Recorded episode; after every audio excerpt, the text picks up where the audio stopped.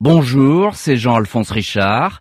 Cet été, je vous emmène aux quatre coins du monde pour vous raconter des histoires mystérieuses et des scénarios diaboliques dans des décors de cartes postales. De la mer des Caraïbes au large du Portugal, en passant par la Nouvelle-Calédonie, l'île de la Réunion, Saint-Tropez et la Corse, Crime solaire revient sur ces affaires qui ont tout d'un polar de vacances, sauf qu'elles sont vraies. Je vous emmène aujourd'hui à l'autre bout du monde, à 17 000 km de la France, direction la Nouvelle-Calédonie, avec le meurtre mystérieux de l'île des Pins, une destination magique à tel point que cette terre a été surnommée par les Japonais qui la visitent en masse chaque année, l'île la plus proche du paradis. Au mois de mai 2002, c'est l'une de ces touristes japonaises, une jeune femme de 29 ans qui a été tuée ici dans des conditions épouvantables. Mika Kusama, c'est son nom, avait fait en solitaire le voyage jusqu'à ce jardin d'Éden où elle a en fait rencontré l'enfer. Son meurtre, ou plutôt son massacre, a vite été entouré de légendes, d'ombres et de malédictions, comme si le seul fait d'avoir posé le pied sur un rocher tabou de l'île des Pins avait entraîné son supplice. Les pistes pour retrouver les assassins de la touriste japonaise vont se multiplier, se croiser parfois, mais revenir toujours vers ce morceau de récif corallien, le rocher sacré de Kanumera. Presque 20 ans après les faits et deux procès, le silence est toujours pesant, la vérité difficile à appréhender, mais euh, tout n'est peut-être pas terminé. On en parlera en fin d'émission avec maître Frédéric de Grélan. Il est l'avocat de la famille de la victime et il est notre invité dans Crime solaire. Ce 2 mai 2002 dans la soirée, la propriétaire du relais de Couberca, un gîte pour vacanciers au sud de l'île des Pins, téléphone au poste de gendarmerie. La gérante n'est pas affolée, mais elle explique que l'une de ses pensionnaires, une jeune touriste japonaise, n'est pas rentrée. Elle avait pourtant insisté pour qu'on lui serve à son retour de promenade une belle langouste. La nuit enveloppe alors l'île des Pins, ses plages de sable blanc, ses forêts épaisses, ses chapelets de rochers et ses criques sauvages. Un paradis exotique, à 40 minutes d'avion de Nouméa. Le gendarme de permanence à la brigade territoriale se veut rassurant. Il se peut que la touriste ait changé d'avis ou peut-être n'a-t-elle pas pu prévenir le gîte de son retard. La baie de Couteau est un endroit parfaitement sûr et aucun accident n'a été signalé. Le lendemain, 3 mai, nouveau coup de fil à la brigade, toujours en provenance du gîte relais de Couberca. Cette fois, la gérante est beaucoup plus inquiète. Sa cliente japonaise n'est pas rentrée de la nuit.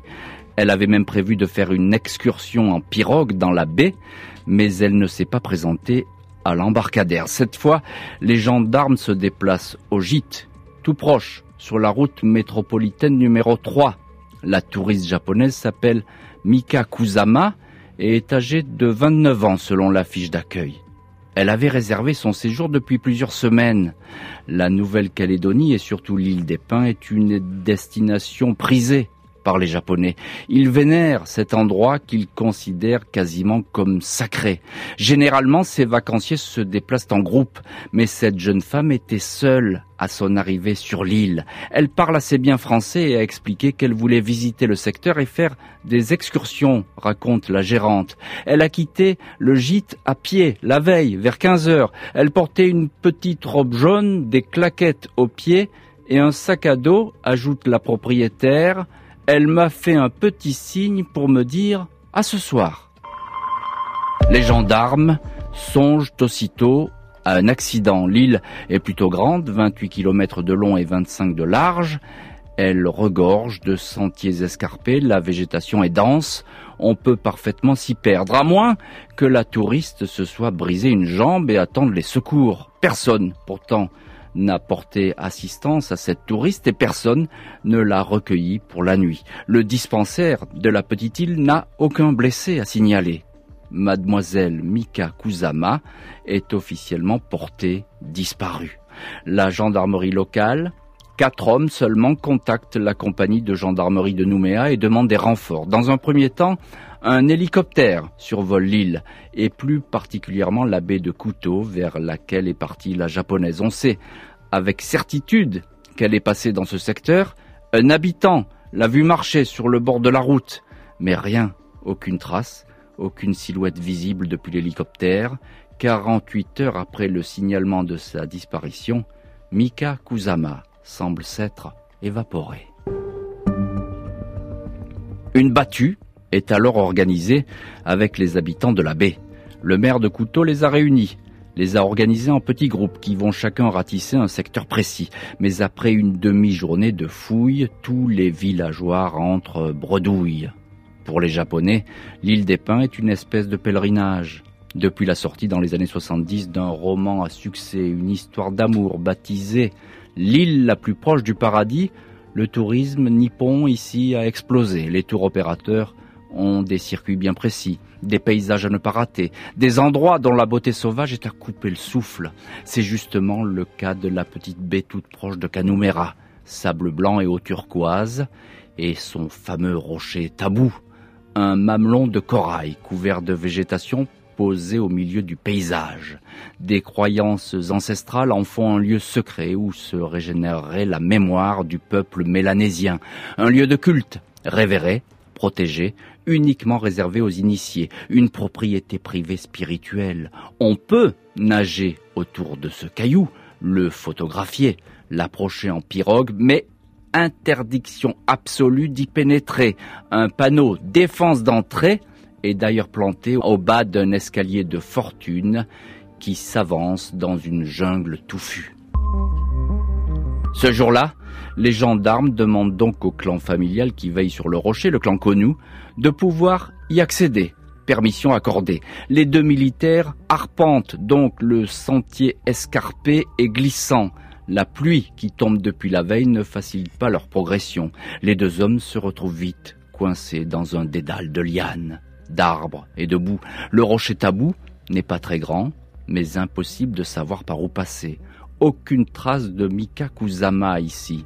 Les habitants du coin sont habitués aux touristes, mais personne n'a vu la jeune femme portant une petite robe jaune. Les gendarmes rebroussent chemin mais vont vite retourner sur le rocher tabou. Au lendemain de leur première expédition, un habitant de la baie de Canumera se présente à la brigade.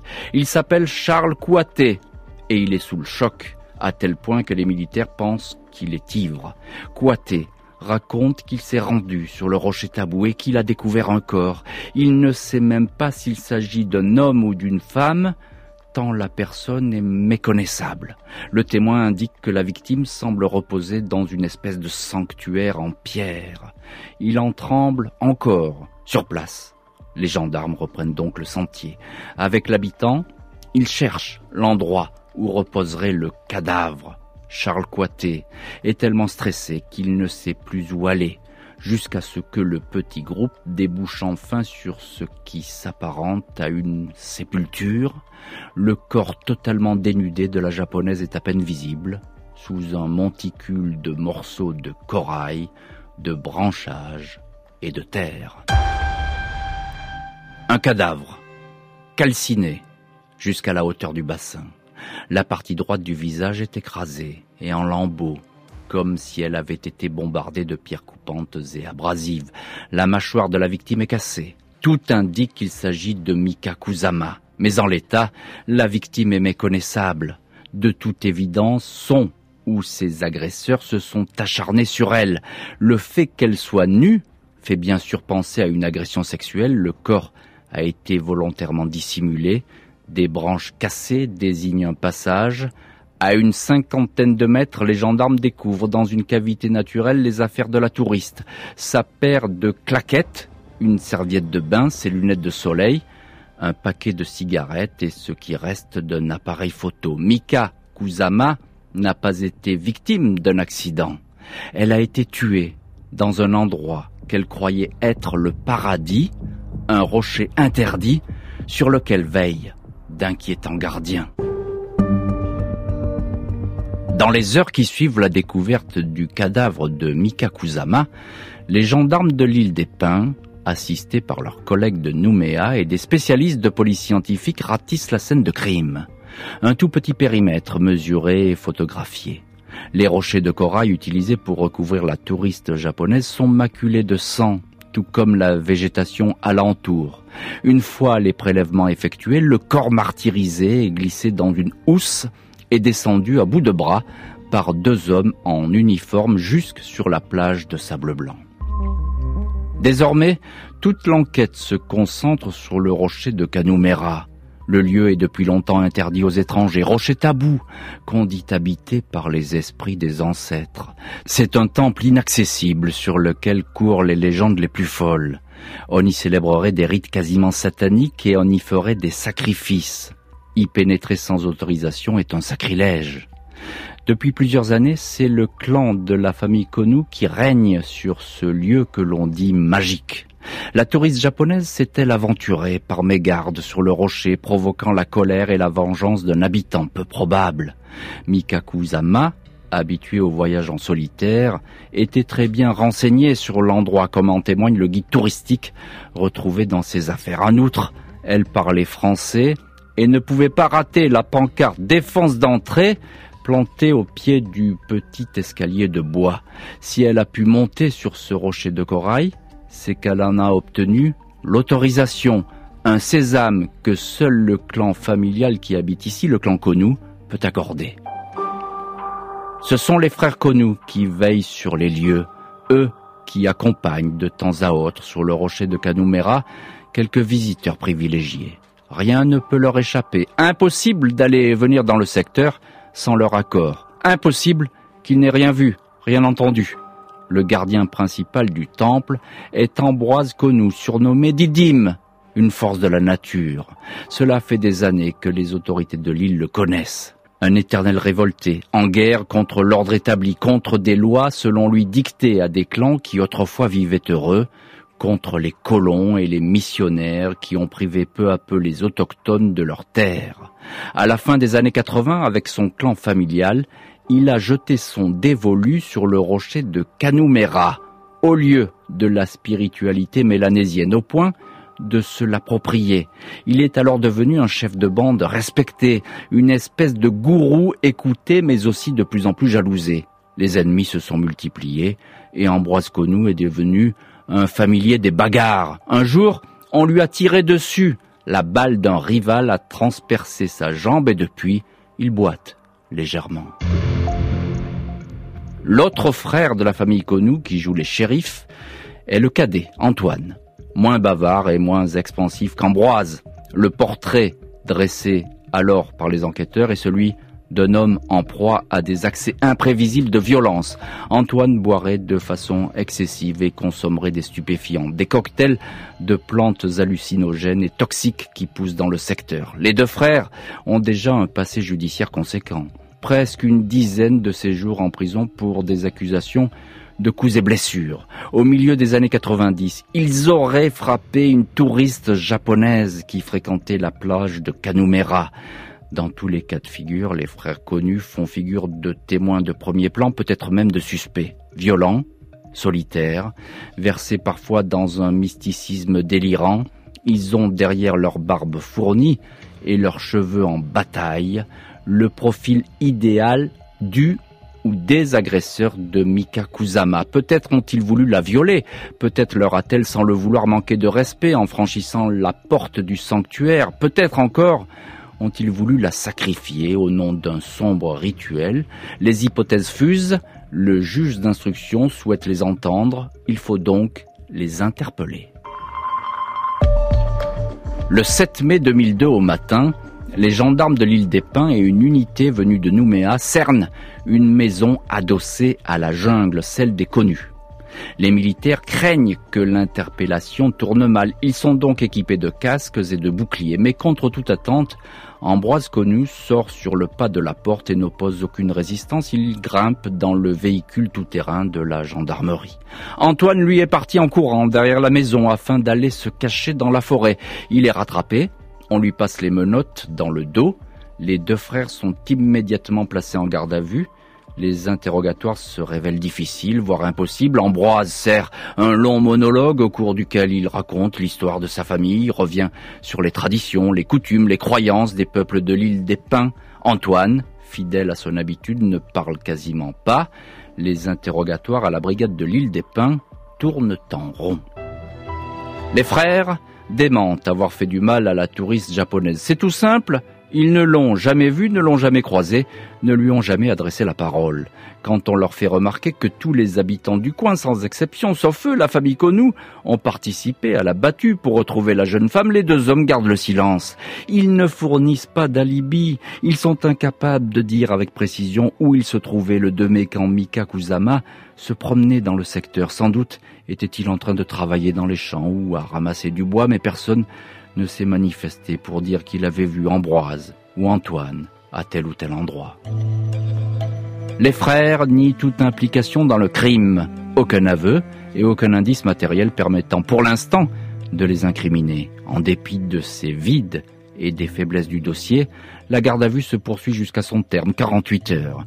Les frères connus sont ensuite transférés par hélicoptère jusqu'au palais de justice de la Grande Île, à Nouméa, et déférés au parquet. Pas de preuves dans la procédure, mais le juge d'instruction n'en démord pas. Il estime que seuls les frères, au regard de leurs antécédents, de leur mauvaise réputation et du fait qu'ils contrôlaient les moindres faits et gestes autour du rocher du crime, que seuls eux, Ambroise connu, dit Didim, et son frère Antoine, ont participé au meurtre de la touriste japonaise.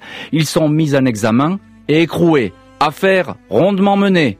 Un peu plus d'une semaine après la découverte du corps de Mika Kusama, ces bourreaux sont derrière les verrous, prêts à être renvoyés un jour ou l'autre devant la cour d'assises. Deux mois après la mise en examen et l'incarcération des frères Ambroise et Antoine Conou à la prison de Nouméa, l'affaire a disparu des journaux et des discussions. Le silence est retombé sur un dossier sur lequel la justice n'a pas beaucoup de doutes. Elle tient les coupables du meurtre barbare de Mika Kusama, 29 ans, touriste japonaise qui effectuait une randonnée solitaire autour d'un rocher tabou interdit aux visites, le rocher de Kanumera. Tout accable Ambroise et Antoine. Ils n'ont aucun alibi, qui plus est, un examen dressé par un psychiatre désigné par le juge. Cet examen est catégorique. Il fait le portrait de deux dangereux psychopathes gangrénés par la violence, deux personnes capables de passer à l'acte de manière délibérée, des barils de poudre en puissance prêts à exploser à la moindre colère ou à la moindre provocation. Malgré cette intime conviction, forcée de constater que les preuves matérielles font cruellement défaut. L'autopsie n'a pas permis de déterminer avec précision l'heure de la mort de la victime. On sait qu'elle est morte par asphyxie après avoir eu les poumons perforés, sans doute à cause des coups reçus.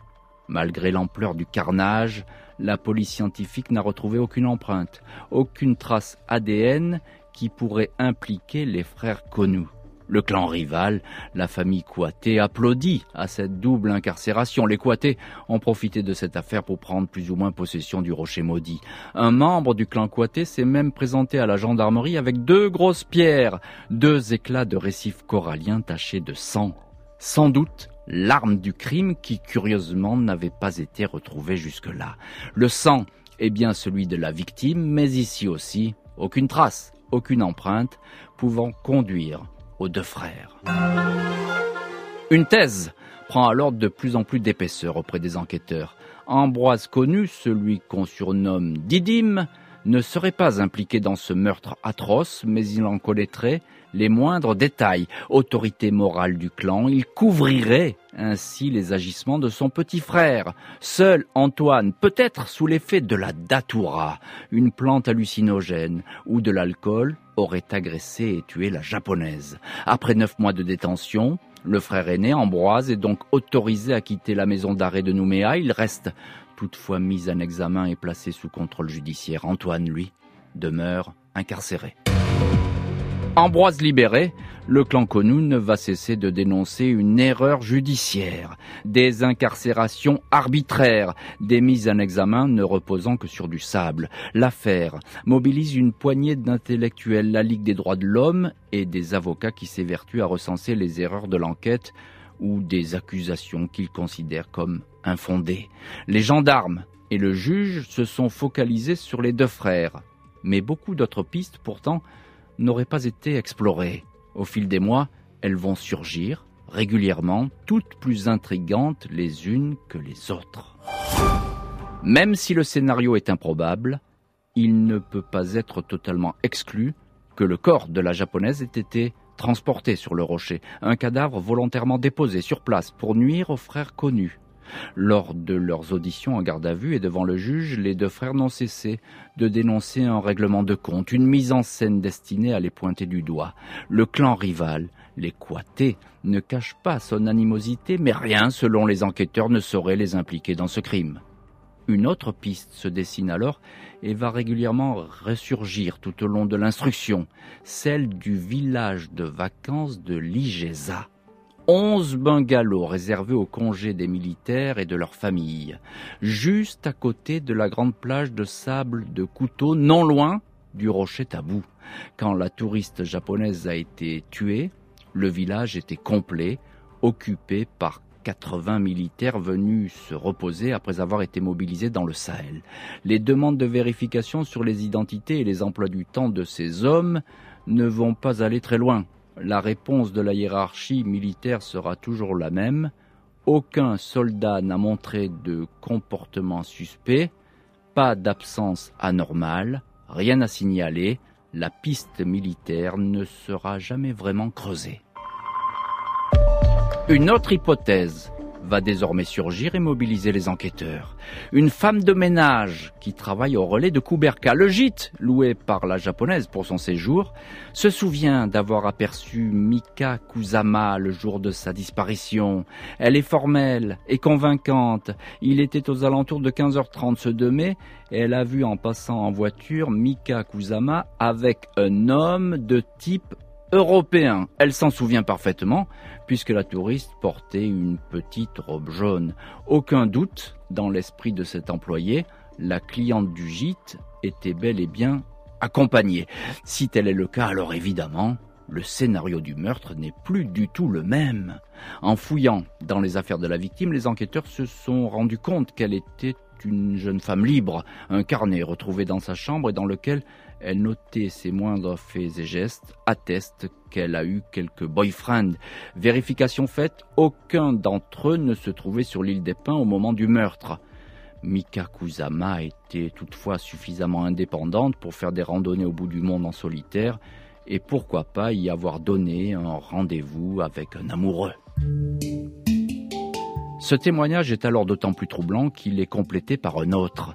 L'habitant d'une maison proche de la baie de Kanumera affirme lui avoir aperçu une japonaise arpentant un sentier en compagnie d'un homme blanc. Détail curieux, le couple avait fait une halte et la jeune femme buvait une bière. Exactement comme Mika Kusama, qui consommait de la bière et fumait, on a retrouvé deux bouteilles et un paquet de cigarettes entamés dans sa chambre. Les vérifications vont prendre plusieurs jours jusqu'à ce que les fameux couples rassemblant une jeune japonaise et un homme blanc soient identifiés.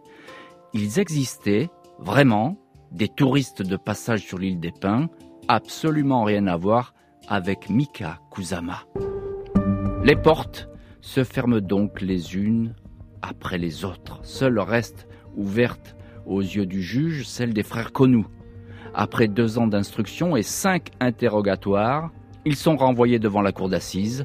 Le procès se tiendra dans un an pour aussitôt se refermer sur un mystère. En ce début 2005, le président de la cour d'assises de Nouméa, Christian Mézières, ouvre le procès du meurtre de Mika Kusama, 29 ans, tué le 2 mai 2002 sur l'île des Pins. Dans le box des accusés se tiennent debout les frères Conou, Ambroise, 47 ans, et Antoine, 40 ans. Le premier avait été libéré après quelques mois d'instruction, le second a passé trois ans en détention avant d'être relâché après une septième demande de mise en liberté. Dans le tribunal, l'ambiance est électrique. Des partisans des deux frères, des membres de leur comité de soutien qui crient à leur innocence sont présents. Les avocats des accusés sont bien décidés à dénoncer une parodie de justice. Dès l'ouverture de l'audience, les demandes de complément d'enquête se multiplient. La défense est survoltée. Elle fait la liste des erreurs recensées dans le dossier, des scellés enfermant les affaires de la victime, oubliées, jamais ouvertes, pas de reconstitution, une scène de crime laissée à l'abandon, des vérifications sur le camp de vacances militaires bâclé, etc., etc. De toute évidence, l'instruction n'a pas été bien menée. Le président Mézières comprend vite que le dossier Kusama n'a rien de solide.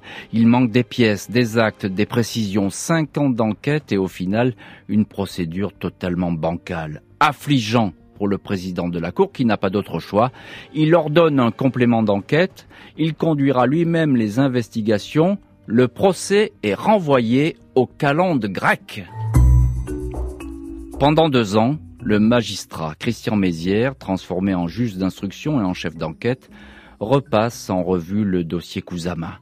Les fameux scellés oubliés sont analysés. Un premier sac où avaient été entreposés de petits objets personnels retrouvés dans la chambre de la victime et puis un deuxième, beaucoup plus intéressant, enfermant des éléments collectés sur le lieu du crime, notamment deux mégots de cigarettes qui, curieusement, n'avaient pas été envoyés au laboratoire. L'ADN du ou des meurtriers n'est pas dessus les mégots, il n'y a que celui de la japonaise. Preuve dans tous les cas qu'elle a eu le temps de fumer tranquillement sur le rocher tabou, peut-être en discutant alors avec son tueur. Le juge d'instruction avait également négligé de procéder à une reconstitution, celle-ci est donc organisée. Trois ans après le crime, elle s'avère infructueuse, l'endroit exact du massacre est même difficile à reconnaître. Depuis le meurtre, des dizaines de curieux sont venus sur place. La reconstitution ne donne rien. Les frères connus s'accrochant à leur version initiale, ils n'étaient pas sur le rocher tabou à l'heure du crime. Le 27 novembre 2007, cinq ans après le meurtre, le procès des frères Ambroise et Antoine Connou s'ouvre enfin devant la cour d'assises de Nouméa.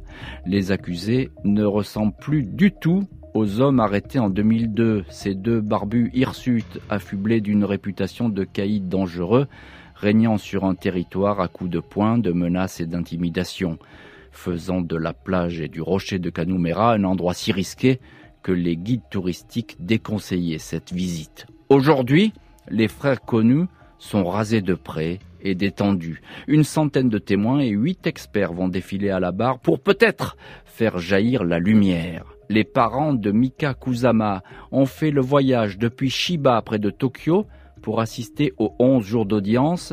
Cela fait cinq ans et sept mois. Ce que je souhaite, c'est que la vérité apparaisse, dit la mère de Mika. Une vérité bien difficile à cerner. Les avocats des accusés dénoncent à nouveau une instruction en pièces, partielle et partiale, une enquête bâclée dès les premières heures avec deux coupables désignés. On veut se battre contre une erreur judiciaire. C'est extraordinaire d'avoir des poursuites pour si peu d'éléments irréfutables, annonce l'avocate Marie-Laure Fauché. Le procès se déroule dans un contexte tout particulier. Quelques jours auparavant, l'affaire d'Outreau, a fait trembler toute l'institution judiciaire, si condamnée à quitter, après des années de prison, un juge d'instruction et un système d'accusation pointés du doigt. Une ambiance houleuse gagne alors la cour d'assises où l'accusation est au pied du mur. Ni preuve, ni mobile, ni témoin à charge. Même l'avocat de la japonaise, maître Frédéric de Grélan, reconnaît un travail piteux du juge d'instruction. Il écarte Ambroise connu des débats, mais il désigne Antoine comme le tueur qui aurait agi pour assouvir un désir sexuel. Un homme en rut, assène l'avocat, référence à un témoignage selon lequel Antoine recherchait frénétiquement une femme à l'époque du meurtre. Malgré les faiblesses du dossier, l'avocat général réclame 20 ans de prison pour Antoine Connu, et demande au juré d'acquitter son frère aîné, Ambroise. Celui-ci bénéficie d'un témoignage vérifié indiquant qu'il n'était pas sur le lieu du crime. Sept heures de délibéré, le verdict tombe, 15 ans de prison pour Antoine, acquittement pour Ambroise.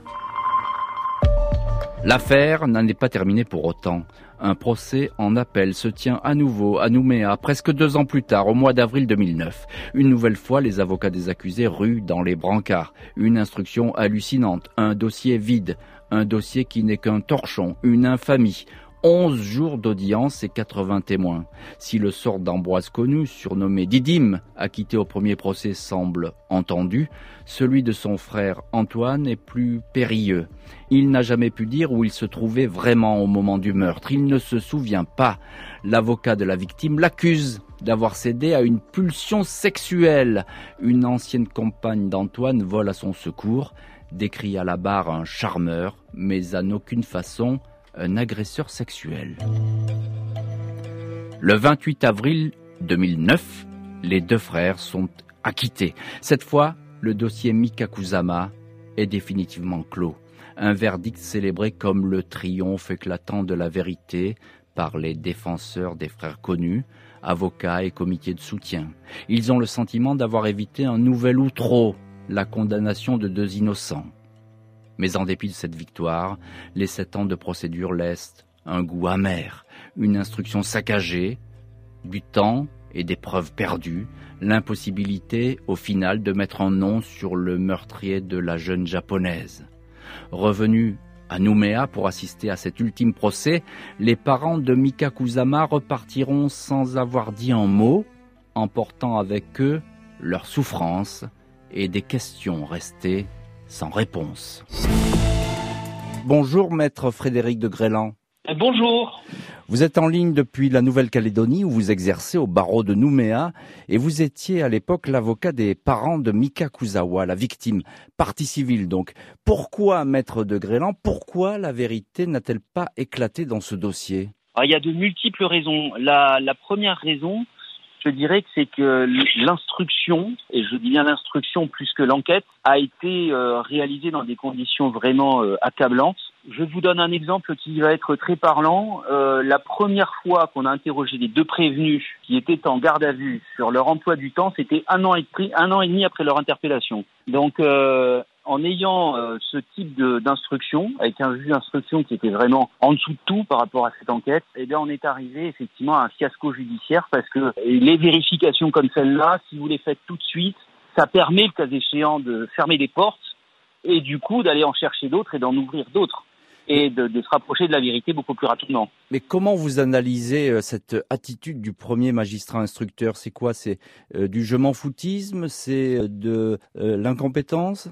Bah écoutez, je vais pas porter de jugement de valeur. Moi, je constate simplement qu'il y a eu de nombreuses affaires dans lesquelles ce magistrat est intervenu qui ont été totalement sinistrées, qu'il a fait l'objet après d'une inspection par le Conseil supérieur de la magistrature, qu'il a été, qu'il a eu une mutation d'office à laquelle il a refusé de mmh. déférer, et donc il est toujours ici, mais euh, sans, mmh. sans activité. Sans, activité. Ce que vous nous décrivez là, c'est un naufrage judiciaire, évidemment. Euh, Absolument. Quelles pistes, maître, quelles pistes, maître de Gréland, n'ont pas été suivies ou bien été oubliées dans ce dossier Kuzawa Alors, vous avez un élément qui me paraît absolument fondamental depuis le début, mais qui n'est pas apparu tout de suite.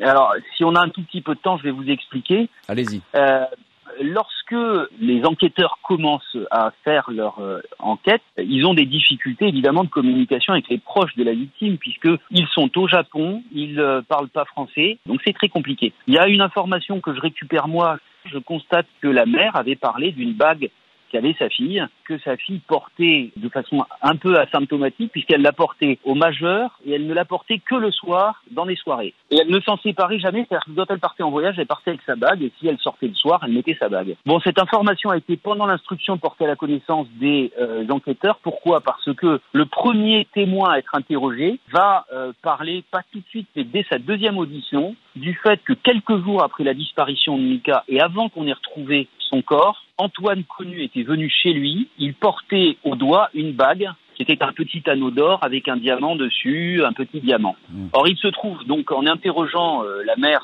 sur le, le, fait de savoir si sa fille avait un bijou, je me suis rendu compte, puisqu'elle m'a envoyé la photo, que c'était la description exacte qu'avait donnée ce témoin initial. À cela près que, euh, effectivement, l'un des frères connus qui aurait porté cette bague, lui va dire très vite, c'est impossible, ça ne peut pas, euh, je ne peux pas enfiler une telle bague à mon doigt, j'ai des doigts trop gros par rapport à une bague aussi petite. J'ai vérifié, donc parce que moi j'ai des mains fortes aussi.